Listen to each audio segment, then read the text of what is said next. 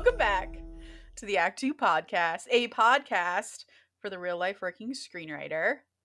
I'm Tasha Hugh. And I'm Josh Hallman. As a reminder, Act Two is a network and support group for the everyday working screenwriter, of which this podcast is just one of the many cool things we do. So thank you mm-hmm. for joining us here. If you have questions, topic suggestions, as always, please reach out to us at act2writers at gmail.com, which is all spelled out, or on our Instagram and Twitter at act2writers. I'm also on those things. I am Story Thursday on Instagram and Tasha 3.0 on Twitter. And I'm Joshua Hallman on Twitter, Josh Hallman on Instagram, and Tasha is giving me a look. And I think I know what it means, and I'm worried. You're fine. Everything's fine. Okay. Okay. You got Zoa? No, I, I, I traded in my Zoa actually because I've been Uh-oh. drinking so much caffeine today. Uh huh. And I said, I'm going to go get a Zoa. And then I pivoted in the final second when I opened my refrigerator. And now Two. I'm drinking a celery juice. Oh boy. Oh boy. It's one of those days. It's one of those days. Stress eating. Celery is one of my least favorite foods of all time, and you just juiced it. Really? That's disgusting. yeah, you drink your veggies, eat your fruit. I mean, that's smart. It makes sense. Yeah, come on. Today, we are going to talk about Tony Gilroy. Mhm. But before we go into him and his greatness, we are going to do some this week's in writings, which I'm excited about because Josh has been burning to talk about things. I have been, but it's bigger than Tony Gilroy. It's about character, right? Like creation of character. Sure. Yeah. Well, okay. So it's about Tony Gilroy talking about how he writes original screenplays. That was the inspiration. That was the inspiration. It's about original screenplays. That's our topic today. All right, I have a couple very important things. Do you have any Yeah. this week in writing? No, no, I just want to hear all yours. Oh, I have like 10. okay. I'm just going to start with the big one. I went out to dinner. I start chatting with the server, and the server is a screenwriter. This, uh, the server's had some uh, smaller success. He's had some scripts optioned. He's come close. He has felt like he's come close. It hasn't quite quite like amounted to what he wanted it to be. And we started to talk about the grind of screenwriting. And after our conversation or during our conversation, I was like, listen, man, you just have to keep going. We're all in this together. Had a little bit of rose in my system, so I was feeling a little good. And I was like, we're fucking just never stop, just never stop. And I was trying to be as encouraging as I could. And the dude was like, yeah, yeah, yeah, I need to keep going. Didn't he say like he wanted to quit? Like he's like, after a year, I'm gonna give it one more year. that's right. That's right. So he said, I'm going to, like, he kind of time stamped himself. I'm going to give myself Yeah. about five more years or something like that. And I was like, but come on, is this your dream? And then he, like, looked off into the distance and thought about it. And he said, I'll die before my dream does. And I was like, wow. And then I shook his hand. and then we went our separate ways. That is the most beautiful story. I thought it was such a like like it was really thoughtful. Like I'll die before my dream does. That means he's going to keep going forever. He's gonna remember that night, and it's going to encourage him forever. It's going to encourage me for who cares about him? I'm talking about Oh, myself. Oh, I've oh, got- I've got I've got his quote in my head now and I'm going to steal it. No, Two ships passing in the night who will inspire each other forever. yeah, so it was great and I see him every so often and this was like the first time we really started to talk about screenwriting. So, Is this a is this a restaurant you're gonna frequent or that you do frequent? yeah, I've been there a few times. Yeah, I go there Okay, like every other weekend. All right. Cut to five years from now, you guys are co-writing a script. like, hey man, remember that one day that brought us together? But yeah, I just thought it was so insp- uh, inspiring because we all go through it, and it was like one of those kind of like jolts that I think everyone needs to hear. We're all in the same boat together, and it's like, is this your dream? Yes. Is this why you moved to LA? Yes. yeah. We've come this far. We might as well keep going and just keep fucking grinding. Yeah. Everyone, not just Yeah. him, like everyone. I agree. So that was my and, I, first. and I know it was inappropriate at the time, given the vibe, to tell him that there's an Act Two podcast. But just next time you go, Yeah. maybe just write it on a napkin, slip it. I so for for everyone that's not you, Tasha, I, I messaged Tasha. I'm like, Tasha, this just happened. I gave the quote. You're like, oh my god, that's awesome. Did you tell him about the Act Two podcast? I was like, no, it didn't feel appropriate. I shook his hand and walked away. Although it does the I, I think he could have benefited from it. That's what. That's all I was saying. No, I know, I know. Like I because the things you were that we were talking about, community. You were talking about being there for each other, and I was like, yeah, he has to know that like we're here, like Act Two podcast. Yeah, no, he had no idea that I was like someone who thinks about screenwriting every moment of the day. Wait, did he know? He did he know you were a screenwriter, or did he think you were just some guy giving him a pep talk? That was a little so. I kind of said I said I was, but it kind of got lost like early in the conversation, Uh-huh. and then we kind of focused on him a little bit. But Well, know, I'd like some follow ups. yeah, I will next definitely give you, a go follow. to the restaurant. I have one more. I have two more. I have like four more, but I'm only going to do two more. Okay. Okay. It's about the show Severance. Yeah. Okay. You haven't watched it yet. No. I won't give any spoilers, but I fucking love this show. I think I don't know if it's underrated. I don't know if enough people are talking about it, but I love it.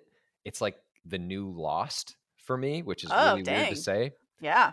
But Severance did something and it made me think of like a trick in screenwriting, which is really obvious. So there's a scene with a baby, and without giving too much away, you feel like the baby's in danger Mm-hmm. and it was really tense and you're like oh shit. And there was like a good 10 minute period where you're like is that baby okay? And like they they were clearly playing on it like hey who has the baby? What's going on here? Mhm. and it, it was so intense that i was like sweating and i was my heart was like i was just like talking to nicole my wife and i was like oh my god the baby and she's like no it's, there's there's no way they're gonna do anything to this baby. I'm like but the baby where's the baby?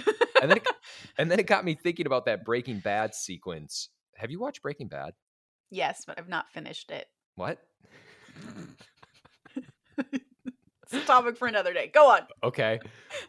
Well spoiler alert in like the last couple episodes walter white takes his baby and you you're like oh my god where's he going with this baby? And he ends up leaving it at a fire station but it got me thinking about how the use of kids and babies Mm, heightens everything to some crazy fucking degree mm. right rightfully so but no one ever like goes there it's almost it's like you have to really earn that so if you're writing something you want to heighten the moment just throw a kid in there Okay, my pitch is three men and a baby hmm meets some kind of cop road movie. Uh, oh, like a road cop movie. Yeah. Three men and a baby. What, like three cops that take off to deliver like a baby somewhere? They're in danger constantly. They're on the road and they have this baby they have to protect. I like that. Is it like a chosen baby? Is there some sci-fi element? Oh, I mean, if I'm writing it, yes, obviously there's magic somewhere. yeah, this was the baby that's been harboring like the emerald diamond. yeah, it's like it's like Willow, but with cops. Ooh, I- okay. Oh wait, wait, I'm kind of into that. Yeah, I, I think I am too. I th- anything with three men and a baby, I'm, I'm in. yeah. Love that movie. I love that movie too. I think that's it. I think I'm gonna cap my this week in writing off with that. Are you sure? I've been talking for a while. I've enjoyed it. Okay, I got one more. Okay. This one's an interesting one, Tasha. This is a very important one. Okay. So I have a friend. He's working with an actor, Hmm. and the friend works in. Uh, he's a producer, and he's working with a screenwriter, actor, whole, the whole thing. And without getting too far down the road and into specifics, in this script, which is an action script, the actor that is in the movie basically has asked for uh, certain tweaks because he doesn't want to come off as weak Mm-hmm. throughout the movie. Mm-hmm. And there's another scene where, you know, I, something where he's like shirtless or he's like a hero. Yeah. And the actor really wanted this to happen. Like he wanted his hero moment. Yeah. And it just, I didn't know we were still here in this realm. Like, Yeah. I don't think, I, I know, I don't know. I, it, it was just interesting to me. Like, I was like, wow. I actually find like people being like really vulnerable really cool.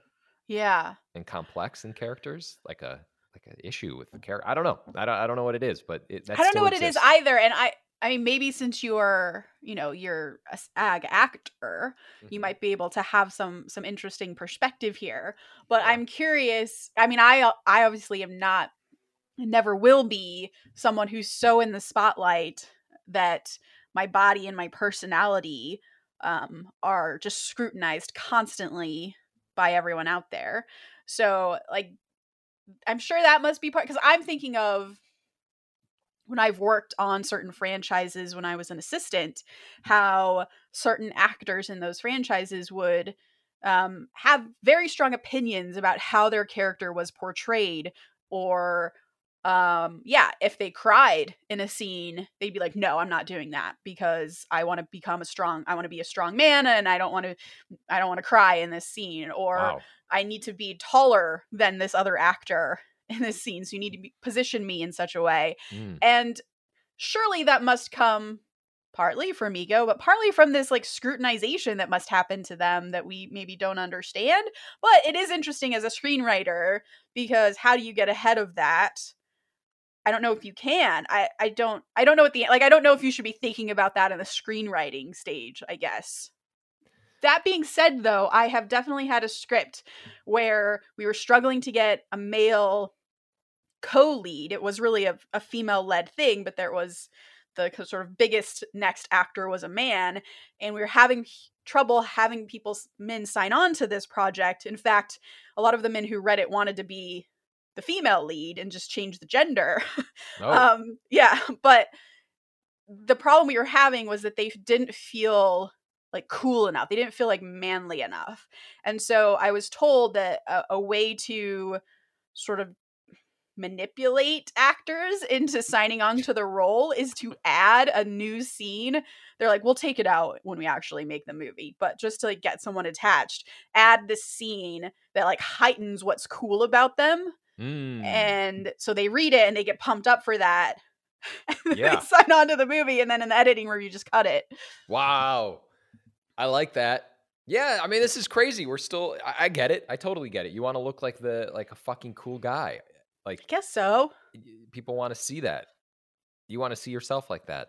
But don't you want to be in a movie where you have the range and the emotional complexity to cry as a character? Isn't that interesting? I think it is. I think it is too. I think it, I think it's very interesting. But sometimes I think to myself, I'm like, well, maybe I don't know. Like a lot of the characters that I write are vulnerable, and they will like want to cuddle and stuff like that. I'm like, is this normal? You're just a softie, Josh. I know. I have learned that recently, actually. So I thought I was the other uh, other side, but I guess not. I, I don't know. Just a little cuddle teddy bear. I know. We're, just gonna hang out and cuddle, right? that's that's your sex scene. You go gotta write a sex scene, and it's just lots of cuddling. That sounds awesome. That sounds Does sound comfortable. great. We're just fucking. It's like, safe, right? Yeah. It's great. That's what I'm thinking. Anyway, All right. Okay, let's get to our topic. We are talking about. Thank you for those this week's in writing. Uh-huh. Um, we're talking about Tony Gilroy, who is the writer of Rogue One, the Bourne movies, Armageddon, Devil's Advocate, one of my favorites, Dolores Claiborne. Um, Dolores Claiborne. yeah, Really? yeah, he wrote that kind of early in his career. And He he, wrote Michael his- Clayton too. Yeah, and Michael Clayton. He says it's Dolores Claiborne is his only true adaptation. Oh. That the Bourne movies are like not technically an adaptation because he's never read a Ludlum novel in his life. But Oh.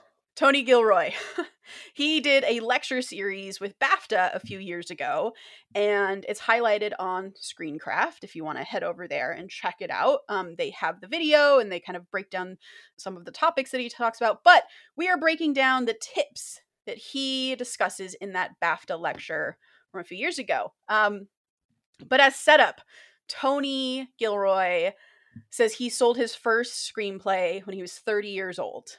And he talks about how after that, he's done every type of work you can do in this industry from writing a page one original screenplay to getting it made to like one day rewrites that he's done for like an actor that he's only ever met over the phone, which I Wow. thought was like kind of a cool thing for him to talk about because it acknowledges the business and the realities of how you really have to ad- adapt to all kinds of different kinds of writings and different kinds of stressors. Like I can't even imagine a one day rewrite and how extensive that might have been. And I think that that's just an important thing to note that someone mm-hmm. of his caliber writing Rogue One is kind of making it very clear that you don't just go and write an original and you're an artiste and that's it.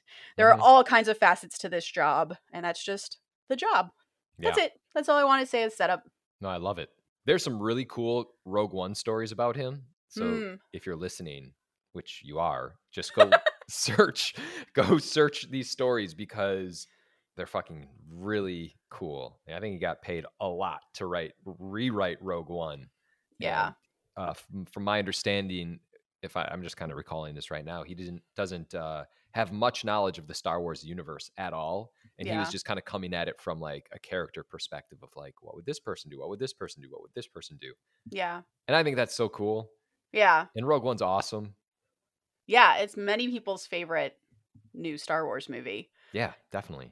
Yeah, it's a really interesting story, and I'm glad he talks about it because um, I've also heard stories about just how clutch he was. He came in at a really difficult time during the process and um, really turned it around quickly and turned around really quality pages Mhm. that and again that speaks to the business aspect of the thing right like he he didn't go in saying well this is my vision for what star wars should be right like Yeah. he didn't he didn't try to like rewrite the book and and put his stamp on everything he came in and said okay what do you need okay i'm gonna i'm gonna write the best possible thing for you to get there like it, it was very kind of mechanical i Yeah. think Professional. but and very professional. It was a job, which Yeah. is just a really good reminder.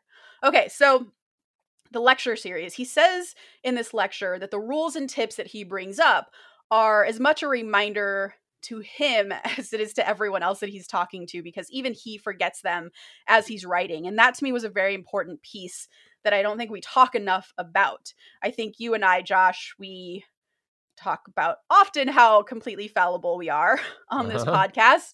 But something that I tend to do um, is if I see kind of a rules list come out, like Aaron Sorkin's 10 writing rules to live by, or whatever that is. When I read something like that, I think, oh, these professional writers, they got it. Like they just get it. They're such pros that they live by these rules the way I breathe air. It's just like instinctive for them. Yeah. And so, what I love about Tony in this lecture series is that he immediately acknowledges look, I know what I should be doing, but I forget these rules all the time. yeah. And that's just kind of the business of struggling, I guess. Mhm. um, and yeah, should we just start with kind of number his number one tip of creating again? It's about creating original screenplays. Yeah. And these are his kind of seven tips for doing that. And I just want to say what you just said about what he said is great. It really is because we all, I feel like deep down inside, know what we should be doing.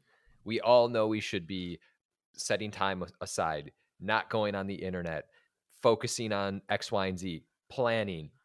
But a lot of us, myself included, at times don't do it. And it's Yeah. it's like you kind of have to go back to your north star and just latch on to that direction. And you're like, this is what I have to be doing.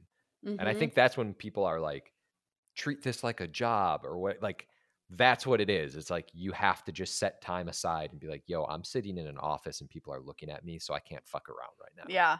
I gotta I have to be on my game. Yeah. And I think even like another side of that is and I've te- like every time I start a new project, I feel like I text you and I say, "How do you write a movie again?" Because you stare at the blank page and you're like, "Wait, how do you start stories?" Yeah. and so I I think this is an example of of him saying, "I do the same thing, everybody, but here's what I try to remind myself Right. of." Yeah. So good. Yeah. So, number 1, Let's go. number 1 is you cannot teach someone to be imaginative. Is that really a tip? No, I don't think it is, but maybe it's more or less a lesson or a reminder of like, hey, you can't teach this. I don't know. Yeah. He well what he goes on to say is that this is imaginative work, right? Like our job is literally to just make shit up. And that's not something you can read in a book. It's not a class that you can take. Yeah. So I think it's like a reality check to remember to like break out of those rules and those um the teacher in your head that's Mhm. telling you you can and can't do things. Be imaginative. That's literally our job. And he does talk about how he thinks imagination can be trained. It's something that you can grow and hone and get better at, but it's not something that you can learn. Yeah. And something I think was what he also was talking about is like if you can't get lost into a story or a concept or a world or a collection of characters with your imagination, then there's no way you can possibly be an original screenwriter, Yeah.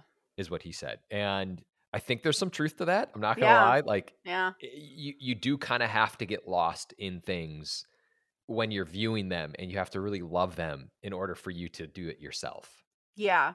I think. it's interesting. I met someone recently uh, at WonderCon, and he he's he's like so into comic books and has so many ideas. I was like, why don't you write? And he's like, I'm not a writer. I was like, well, are you a drawer? Like, what do you mean? Like you you have ideas? He's like, no, I don't draw either. I was like, well, then what do you what do you mean? And he's like, I'm a creator. I was like, I don't know what that means. If you don't write, you know, he's like, I just create characters. Mm, And what I appreciated about him is his he understood that that didn't mean he could then be a comic write, book writer, right? Because just because and we had this all the time when you're a writer, you know, you go home for Thanksgiving and every second cousin wants you to do their movie idea because they think it's a brilliant idea. But just mhm. having the idea doesn't make you a writer. It's all of these things. It's um, being able to imagine and immerse yourself into the world and transport yourself there and tell that story that makes you a writer. And as Gilroy says, like that's not really something you can teach, which I just think is kind of interesting. Um, but I want to say that something that really stuck with me that I think I've even said on this podcast before is my manager once said to me that in her experience, there are different types of writers. There are writers who can do the original screenplay and it's fantastic, the Tony Gilroys of the world, the Aaron Sorkins of the world. And and there are people who can adapt really Mhm. well, but they can't create their own original stuff to save their lives. Which part of me wonders if I'm in that category. Um, and, then, and then the third type of person, or ter- third type of writer she's met is someone who can revise the hell out of a script. Someone's already written it, they can come in and just make it so much better and make it shootable. And that's a whole other skill. And these are Yeah. all three different skills. And like the rare unicorn, in her opinion, as a manager and a producer, is the writer who can do all three of those things Mm, and i think this speaks to it is, is and what you said i think speaks to it is that yeah um you may not be an original screenplay writer you may be an adapter maybe that's your thing if there is already a world in place and characters in place because that's not your strong suit maybe that's actually Yeah. where your strengths lie so something to think about yeah, I love it. Let's move Okay. on. Number two. Right. That's great. number two Begin with a small idea. That's what does that two. mean I actually love this. This is how I take it, even though there is an explanation. I love this because we always have these really big ideas as screenwriters, and we want to create a world, and we want to create a multiverse, and we want to create sequels, and all these different things. But at the core of all of our ideas is a relationship, is a certain specific story that you want to tell. It is my father son story, your daughter mother story, or whatever. You know, it's like yeah that's what we want to tell and then you build out from that yeah I, I feel like there's a little nucleus and then you just create this world around it and i think that is how i always view like begin with a small idea Yeah. I love this because I wrestle with this all the time and you and I talk about it all the time because of that where again my my manager has tried to get me to write original screenplays and her starting point I Yeah. think because she's a producer and a manager is what is your big idea? What is the thing you want to talk about? And I've tried doing that as my starting point like oh what is my theme like I really want to talk about corruption in Washington D.C. It's like great, Yeah. okay. Uh, that's not a story. That's not a movie. I don't know Yeah. what that is, and it's so much harder to start with that than to start with a smaller idea. Which you're right. It's like, what is the cool character? What is like the complex character relationship I want to do? Like mother daughter, father son is a really great starting point. Tony Gilroy has a couple other options of small ideas where he's he says a moment in time Mhm. can be a small idea, a point in history, a situation between two people. Like these are all small ideas and this is where his movies usually start. Yeah. And he he also talks about when he's been hired to write something and the big ideas are the things that producers are juggling back and forth. He comes in as like, no, like that's not helpful. We have to stop Mm. doing that. We have to figure out what the small story is. And and for example, um, for the Bourne movies, I, I guess th- this came up for those movies, and he's like, we have to start over. Like, we have to figure out what it's about. Like, what is this movie about? What is the small idea? And he realized that the small idea was atonement. Was this Mm. man who had done bad things, didn't remember them, and had to atone for those sins. And suddenly the movie suddenly had purpose. Yeah. So when you have the small idea, you can build from there. And that's where the third thing comes in, which I think is really interesting. But before I get into that, he did mention one example that I thought was really interesting about starting with something small. And one example he gave was your something small can be technical, which Mm. I like that. is interesting and and he mentioned his movie duplicity as an example where what he knew was that he wanted to do a movie where the characters this couple has three different scenes and each time that scene happens something completely different happens from their perspectives and that's all he knew was that he just wanted those flipped perspectives in three different scenes and he didn't know what story he was going to tell but that ended up being the small idea that grew into the movie Yeah. duplicity Wow. so i thought that was interesting That's cool. so now that you have your small idea for your original screenplay, what do you do with it? Well, he says number three is play with your idea. And for him, he says that that's just sitting in front of his computer. And he kind of says that all he does is write out dialogue, which I thought was really interesting. And he says he's worked with people who kind of think about plot first, which we talk about mm. all the time. Like, where do you start with a story? Do you start with plot? Do you start with character? Right. And he says he starts with character and he just writes documents of dialogue out because he, as he, as he describes it, quote unquote, the characters have to rise, and he has to just see them play until he figures out who they are. So I don't. How do you feel about this part of the process landing here at like the number three step of the process? Well, I guess I feel good about it because it's Tony Gilroy, and, and he he clearly you know has has some kind of idea. But what what you're saying is, I- I've kind of learned this about myself as well. That it takes me a while to figure out dialogue. Where Mhm. I also, but I don't do it in different documents. I do it in the script, and I'm just writing pages. And sometimes the first two pages are just like, "Hi, hi, how are you? Good, good." And it's just like this little back and forth, back and forth, and you start getting into the meat of it. Then you start getting their rhythm, and then you look at it and you're like, "Okay, I can combine all of these things." So I, I like that idea of playing with it. Mhm. Um, I don't know if he jumps around or what, but like, I, which I can't do. Um, if that Mm. if that's what he means by like playing with like uh, structure or something like that, but I don't know. It's he didn't go into a lot of detail in his lecture. He just said that it's primarily just dialogue to to figure out how the characters sound with each other. yeah, And it is interesting because I also don't do it at that stage. I I often am, am finding it in the scripts and honing it as I'm writing the actual script. But as he says later, he wants to spend as little time in the actual like final draft screenplay as possible. Like that to him is like the last tiniest last step. So he does he like front loads all of the work, which is pretty interesting. Like I want to try this on my next yeah.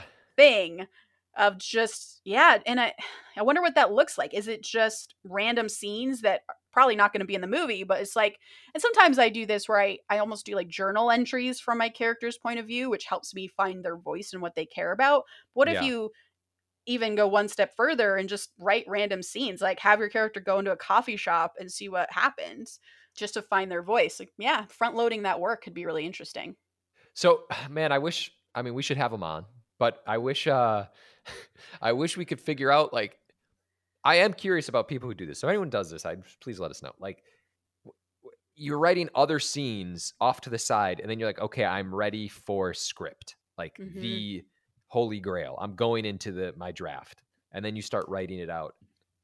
Don't you alter it still? or is that it? Like, I don't know. I, I don't know. I, everyone's different. There's no right or wrong way. I just Yeah. completely keep going and going and going in my draft. Yeah. Um, you keep honing and honing I do until you get it right. Yeah. only because I, I I feel like it's like a like a piece of artwork, and Yeah. I need like one thing. I need one canvas. I can't have all these different little like canvases lying around. Yeah. Yeah, I wonder if you do just this like first play with it brainstorm dialogue document, just Yeah. get it all out, kind of get a sense of the characters so that when you actually do start playing in the script, which you can still do because that's that's your process, but if I wonder if that process now is just more streamlined or it takes less time to yeah. do if you're You know what? I'm just starting to realize. You know how we I, I uh, on a past episode we talked about how some people write their backstory for their characters, Hmm, and you and I both acknowledge it wasn't helpful for us. yeah. Maybe this is the other version of that. Like Mm, this is like you kind of have a grasp of who your character is, where their character came from, all you know, the basic stuff. But it's like, what does your character sound like in a scenario before the like, like what is it like in my case, I have like a character, you know, Dan and Sarah. Like what do Dan and Sarah sound like in a different scenario? yeah. Like you know what I mean? Like you're Yeah. just trying to like they get in a car accident and then just write that scene. What Yeah. does that look like? Yeah. Yeah. If I were a manager, I'd make my clients do that. Yeah, I think that's a great idea. I think we should just do that with each other. Yeah, I, that's actually okay. well, so one No, one yeah.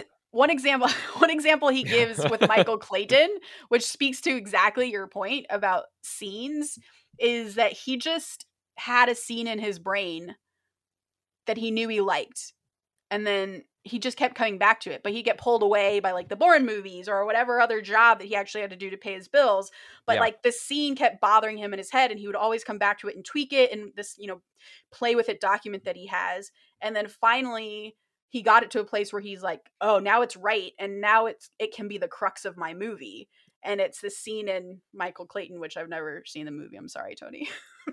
You never seen Michael I'm Clayton? sorry. I've seen so many bits of it that I feel like I've seen it. No. But yeah, so I, I I can't I can't even pitch the scene because I don't know the context of the scene. But yeah, so I I think that's an interesting sort of um result that can come out of this kind of play with it Oh, part Oh, to of have the, the- process. The crux of the movie. Yeah, you might find a scene that you're like, wow, I can really visualize this, and the dialogue is coming through for me so strong Yeah. that maybe because it's so important or because I keep coming back to it and can't stop thinking about it, that might actually be what the movie's about, or that might be a really important scene in my movie and kind of keep that. That but you find it during this brainstorm process. Two things. Number one, I'm coming at you like I could recite Michael Clayton, and I can't. I it's been a long time. and I think just because everyone talks so highly of it, I'm like, oh my God, you haven't seen it?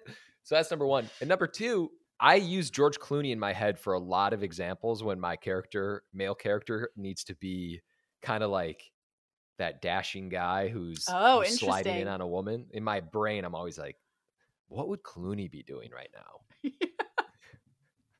I- Just- I don't think that's a wrong instinct. yeah, like how would Clooney? And then he's just looking at. Anyway, so Tasha, yes. you've played with it.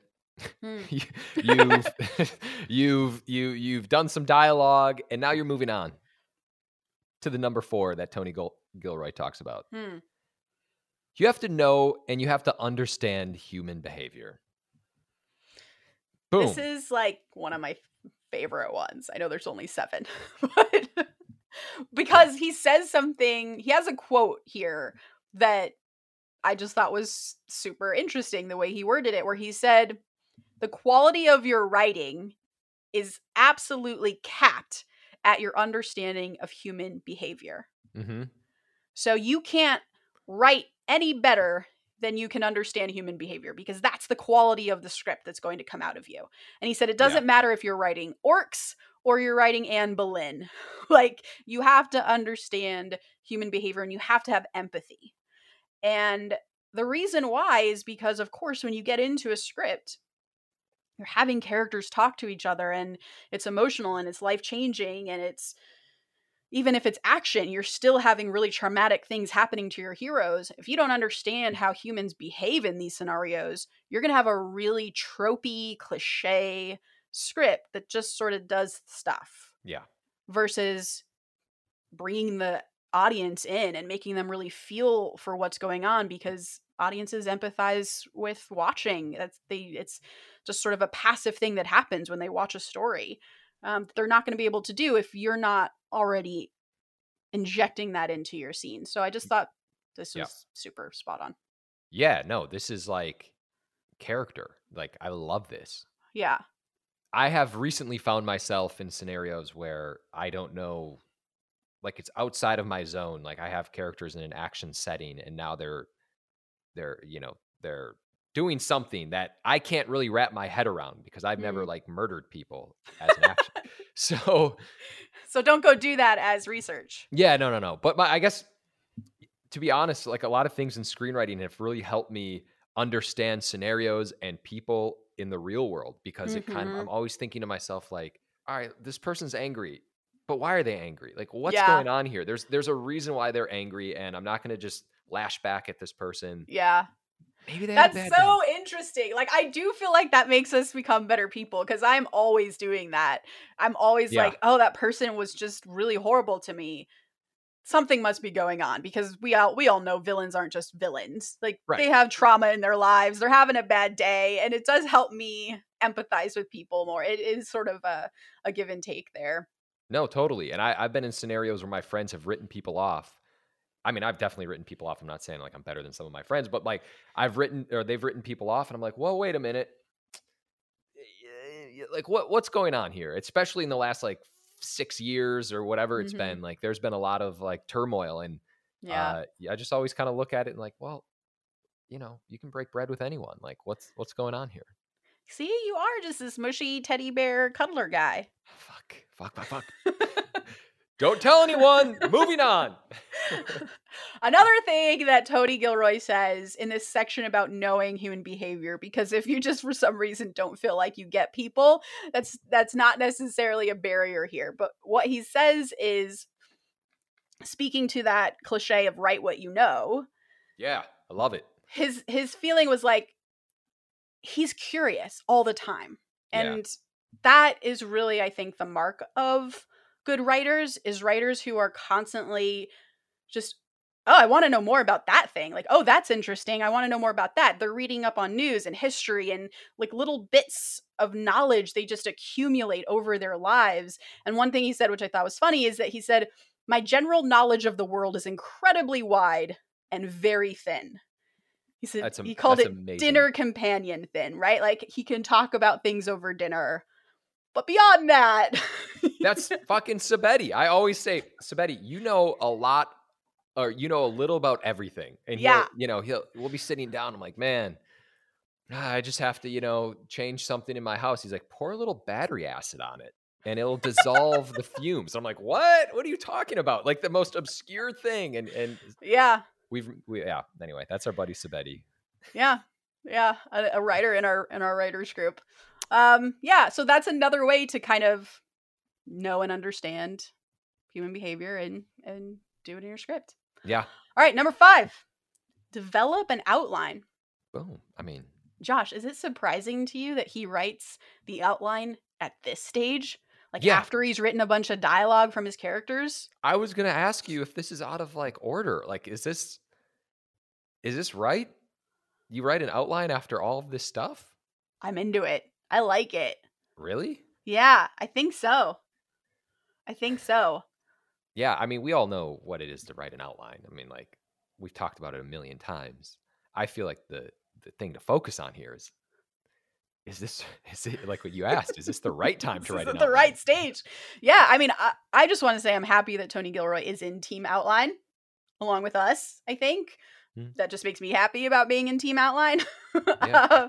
but yeah, this is the part where he says like he does not want to be in the screenplay writing stage until the bitter end of the process. He's he's avoiding that as much as possible. And for him, an outline has to go to the very end. I've definitely written outlines where I'm like, you know what, I'm kind of tired by the midpoint. I Hmm. totally get what the second half of the movie is. I'm just going to go to script. And he's like, no, do not do that because it's going to harm you once you get to the script writing stage. And for him, he says his outlines have ranged everywhere from 30 pages to 80 pages long. And whatever it looks like, it has to be the entire movie. Yeah. And he says it can be loose and it can be ugly, but it still has to be a movie when you read it from first paragraph to the last paragraph. Um, and this is to him where you're really building out the world.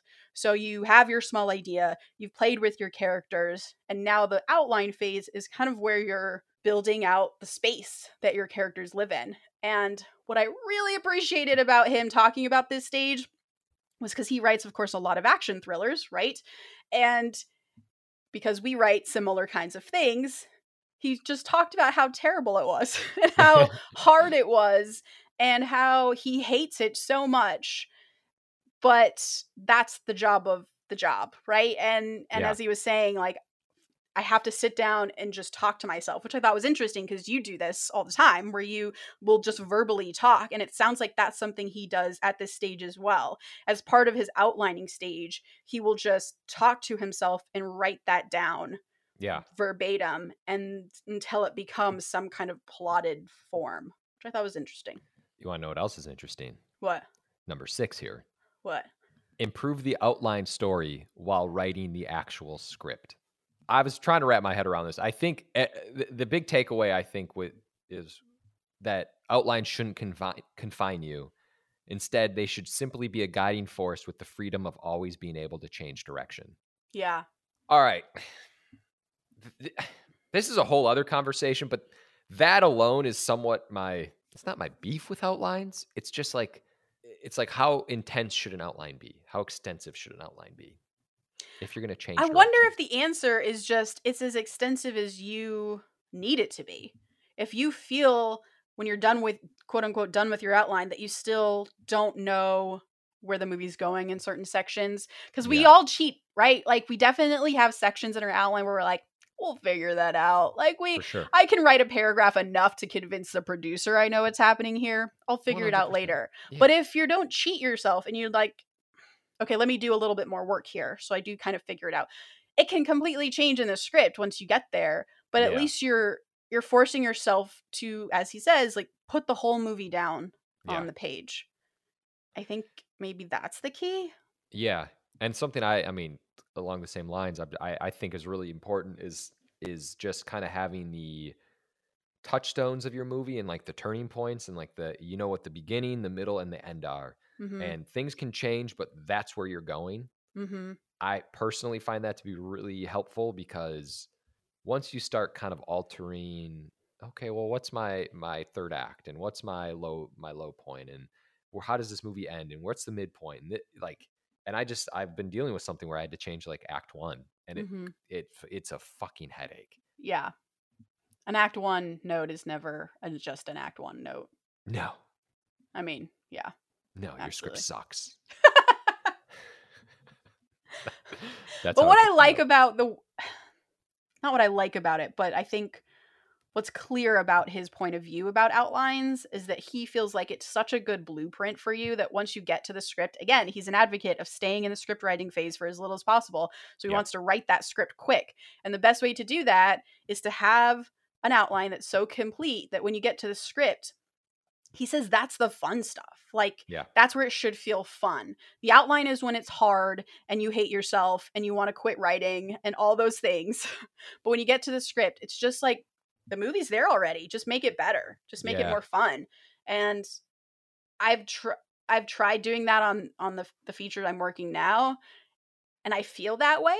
I do feel like it's just because my outline is so complete, I can just kind of play in the script and I'm not scared to play and, and wander because I have my outline right next to me that's like my map Yeah. and it's telling me where I need to go. So I, I don't know. I I'm into this. I'm into this idea. I do too. And I think also it's cool for it's great that he admits that. It's like, hey, listen, the outline can change. Like things can evolve. You can you can go out. It's not like the outline is the outline is the outline. You Yeah. must stick to the outline. Right.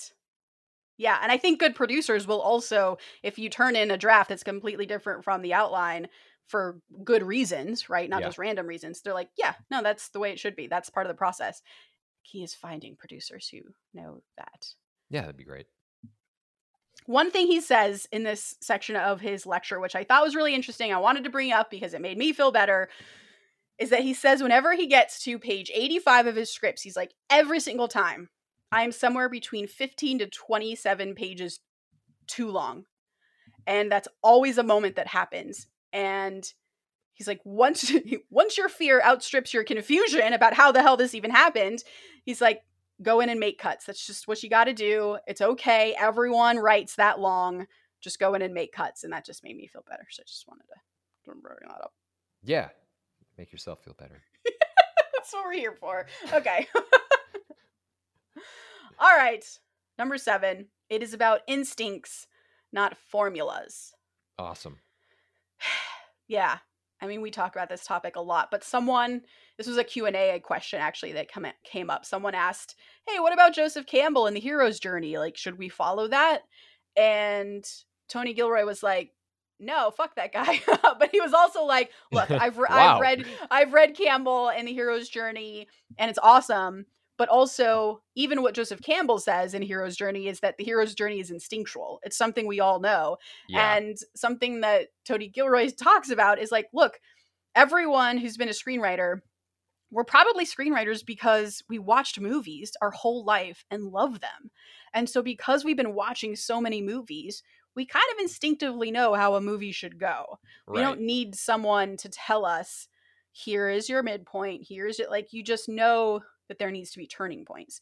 However, I have found that those kinds of formulas sort of help me wrap my brain around just w- practically where to put these things. yeah. And then once you get into it, you instinctually feel like, oh, my act one is way too long. Like a- a setup is not working.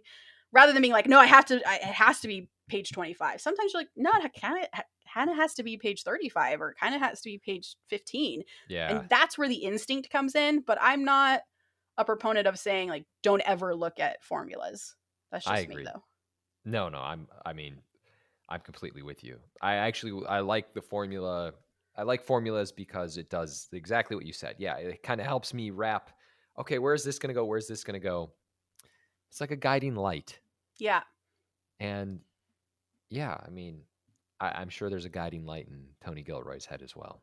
Yeah. I mean, look, Tony Gilroy is Tony Gilroy and we are who we are. So maybe we should maybe we should throw out all formulas. What the fuck and- does that mean, Tasha? what does that even mean? I know you started on such a high. You were so inspired, and here I am bringing you down. yeah, no, man. He's just like everyone else. He He's just is. gonna write stories. Really good ones. Really good ones. Yeah.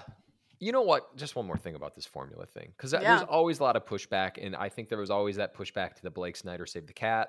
Yeah. And um, because it was like, you can't have this formulaic thing and there's not a page 12 with the catalyst and this and that. But there kind of is. Like, that's the thing is that there kind of is in all of these different movies where you can kind of pinpoint, all right, well, this is a big turning point. Like, that's the midpoint of this movie. And Mm-hmm. that's kind of the low point. Like, man, this person just got killed, and now what's that person gonna do? You know, like, yeah. Well, that's the irony is that he's saying don't pay attention to formulas, pay attention to your instinct of how movies work, but the formulas are a result of instincts of how stories work. wow. So, right. yeah, I mean, use them if it's a tool for you, I think. But don't be a slave to them. No. Okay. Okay. So, I have a little bonus content from Oh Tony God. Gilroy Let's go. Is that I think you our- will really enjoy. Is this on here or the Patreon that we have? Um Patreon oh, that we don't have. Yeah. All right. He talks about how to write good action scenes, which Ooh. Josh, you and I are very big fans of the Bourne series. And there's no better action than in Bourne. Mhm. So I was just fascinated by what he had to say. And it's actually very simple, Oh. where he says, if I write an action sequence, it has to be in a real place. So in Bourne, he actually wrote scenes after going to the locations of where these places these scenes would take place. So he like went to berlin he went to moscow and he looked around and said okay like there's that restaurant right there. What if he grabbed a bottle of vodka from right there? And then okay like the market is shaped this way which means it would be really difficult for a car to get in this way. Like he would go to places and then build action scenes around the place. And his favorite thing to do when he would do this is what is wrong with the location? What Mm. is difficult? What could go wrong in this place because of the way that it's set up?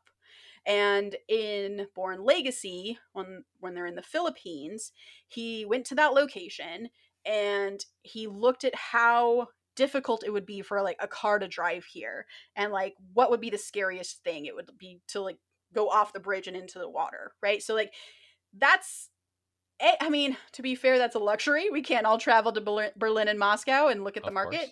But if you can get as much knowledge of a location specific to your action set piece as possible, and you and I have definitely talked about how we like look at maps and Google street Totally. views and all of that to just kind of take ourselves there virtually if you can.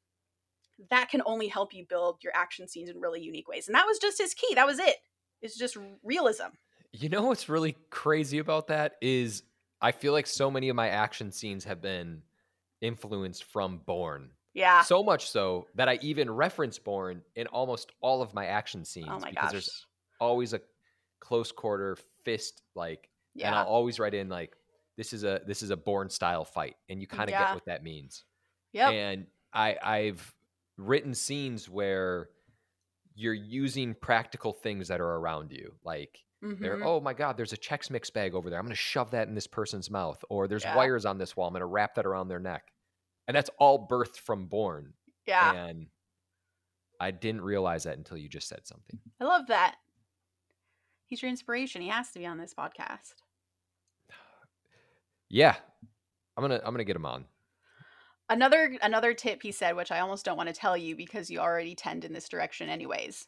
tell me But he said when he writes an action scene, he wants to write it as fast as fucking possible. Just get as pumped up as possible, like caffeine, anything he can to like make his energy like really, really, really fast so that the scene just becomes super, super kinetic.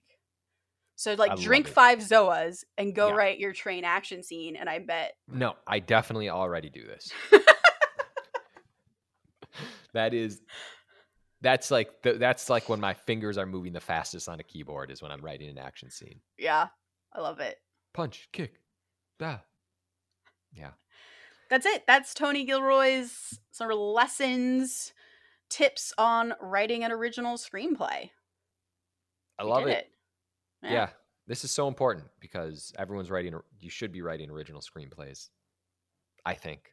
I think I I'd think like so, to. I'm really bad at it. No, you're It's not. fine. It'll be fine.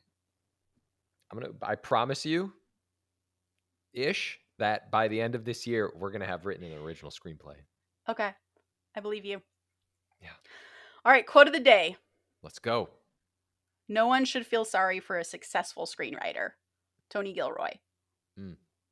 Please remember to rate and subscribe. Follow us at Act 2 Writers for more awesome writing stuff. You can follow me, Tasha, at Story Thursday on Instagram or on Twitter at Tasha oh. 3.0. And I'm Joshua Hallman on Twitter and Josh Hallman on Instagram. And as always, the Act 2 podcast is a production of Act 2, a network and support group for the everyday working screenwriter.